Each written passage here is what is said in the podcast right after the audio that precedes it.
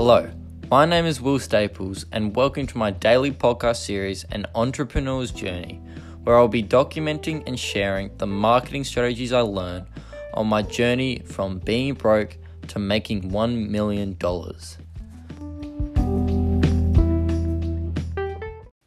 Hey guys, those of you who tuned into yesterday's episode learned a great lesson about how to create a successful Epiphany Bridge story. And today, for week two, day five of the OFA challenge, I'm going to expand on content creation. Assuming you have chosen what form of publishing you want to use, your Epiphany Bridge story is a great tool that you can use as your first episode or post because it provides all the information they need as an audience to work out who you are and what you're doing. Although this that is although this that is only providing content for one episode and you need to be publishing content daily and consistently to get noticed. That is why for today I'm going to expand on content creation and how you can create ideas for your episodes. So let's get started. Every story, at least the good ones, have a significant number of hooks that draw people in and get them interested. Through using the Epiphany Bridge story structure, you should have been able to achieve this easily, and in doing so, you have set yourself up for success. This is because you can utilize those hooks you use in your origin story to create new content. For example, in my origin story, I detailed out the plan I had created to achieve my end goal, but I did not illustrate how I made it. I could therefore expand on this idea and talk about my thought process behind actually designing and making my plan. What I suggest is that you work through your origin story and write a list of all the hooks you find. Then, whenever you do not have an idea, you can expand on one of these hooks for a new episode. Using this process should provide you with at least a week's worth of content, and after that, you can look at creating content based off of your funnel you're designing.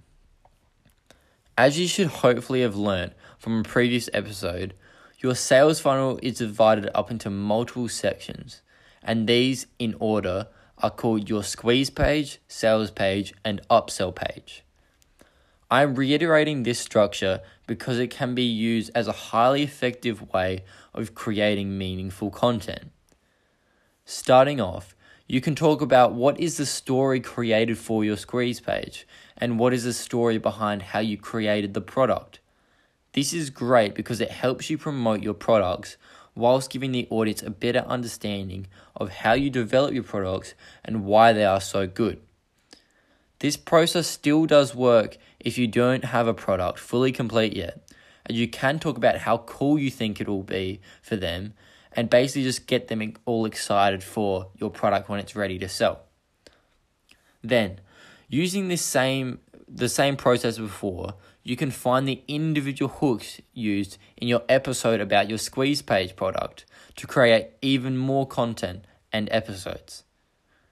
This technique of dissecting your funnel can be continued through the sales page and upsell page as well, and it will provide you with more than a month of high quality content. A piece of advice I have for, your, for you guys is to keep focused on telling a meaningful story. Many people, whilst using the process I detailed above, seem to just produce robotic content that just states the facts of what happened instead of providing any emotion or substance. Facts and statistics are important, but unless they are used in a compelling way through a story, your audience will become uninterested and stop listening. To resolve this potential problem, you can just employ the lessons you learned from the Epiphany Bridge story structure about utilizing emotion and, and hooks to engage an audience and cause them to have that epiphany. When you think about it, every episode you put out, you are trying to engage an audience and change their mind about a certain topic or product.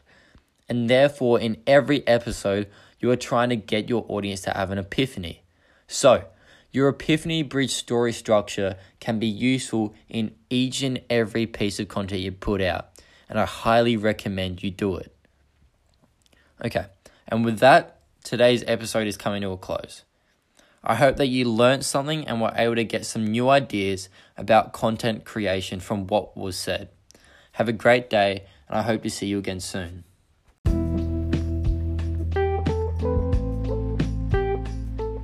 Thank you for listening to the An Entrepreneur's Journey podcast with your host, Will.